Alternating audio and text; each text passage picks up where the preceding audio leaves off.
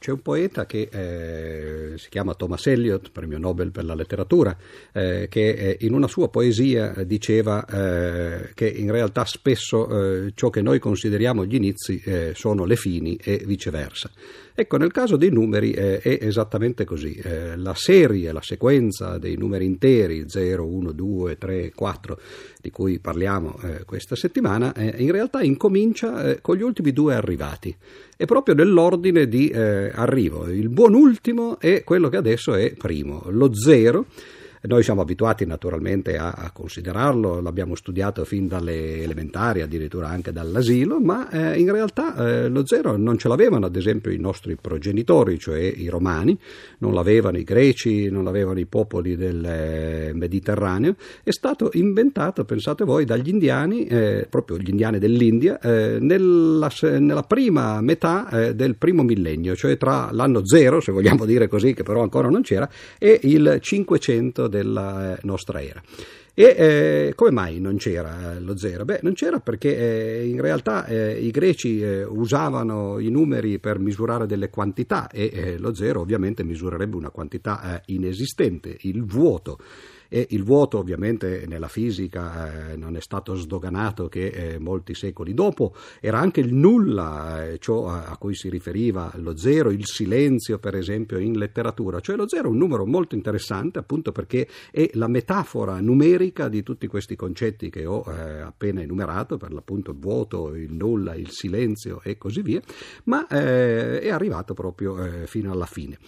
Senza lo zero non si potrebbe avere il sistema decimale che noi usiamo quotidianamente, perché per esempio eh, la differenza tra 1, 10, 100 e 1000 è proprio fatta da eh, una sequenza di zeri. Ho appena numerato l'1, l'1 è il secondo numero della lista eh, dei numeri interi ed è il penultimo che è arrivato. Si può immaginare che eh, l'1 ci sia sempre stato, perché in fondo è colui che sommandosi in tante coppie, 1 più 1 più 1 più 1, genera tutti i i numeri eh, interi. Però per i greci l'uno non era un numero, era un'unità di misura e la differenza tra l'unità di misura e una misura che è lunga esattamente come l'unità di misura, per esempio un metro che serve per misurare le distanze e una distanza che è lunga un metro, non era una cosa ben chiara e eh, sono stati i greci verso il 300 prima della nostra era, a, eh, e quindi ovviamente molto prima che arrivasse lo zero, a capire questa distinzione, a capire però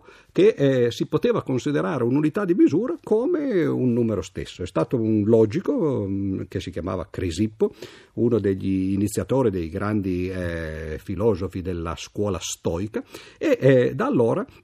mettendo insieme questo 0 e questo 1, in teoria eh, si può fare tutto ciò che eh, si fa nell'aritmetica. Si può fare talmente bene che si potrebbe addirittura evitare di parlare di tutti gli altri numeri, infatti così fanno coloro che usano i computer, oppure così fanno i computer stessi. Oggi eh, il sistema binario, che è appunto basato soltanto su combinazioni di zeri e di uni, è il linguaggio che eh, permette ai calcolatori di fare tutte le meraviglie che eh, essi fanno e addirittura addirittura di codificare tutto ciò che eh, poi noi facciamo con questi calcolatori, cioè per esempio riuscire a codificare dei suoni, codificare delle immagini, addirittura dei filmati, quindi non delle immagini soltanto statiche ma in movimento, tutto questo se noi potessimo penetrare dentro il computer vedremmo che è fatto semplicemente usando delle sequenze di zeri e uni. Noi dentro il computer ovviamente non ci possiamo penetrare, però eh, chi ha visto il film Matrix eh, si ricorderà che eh, appunto ogni tanto c'era una finestra che si apriva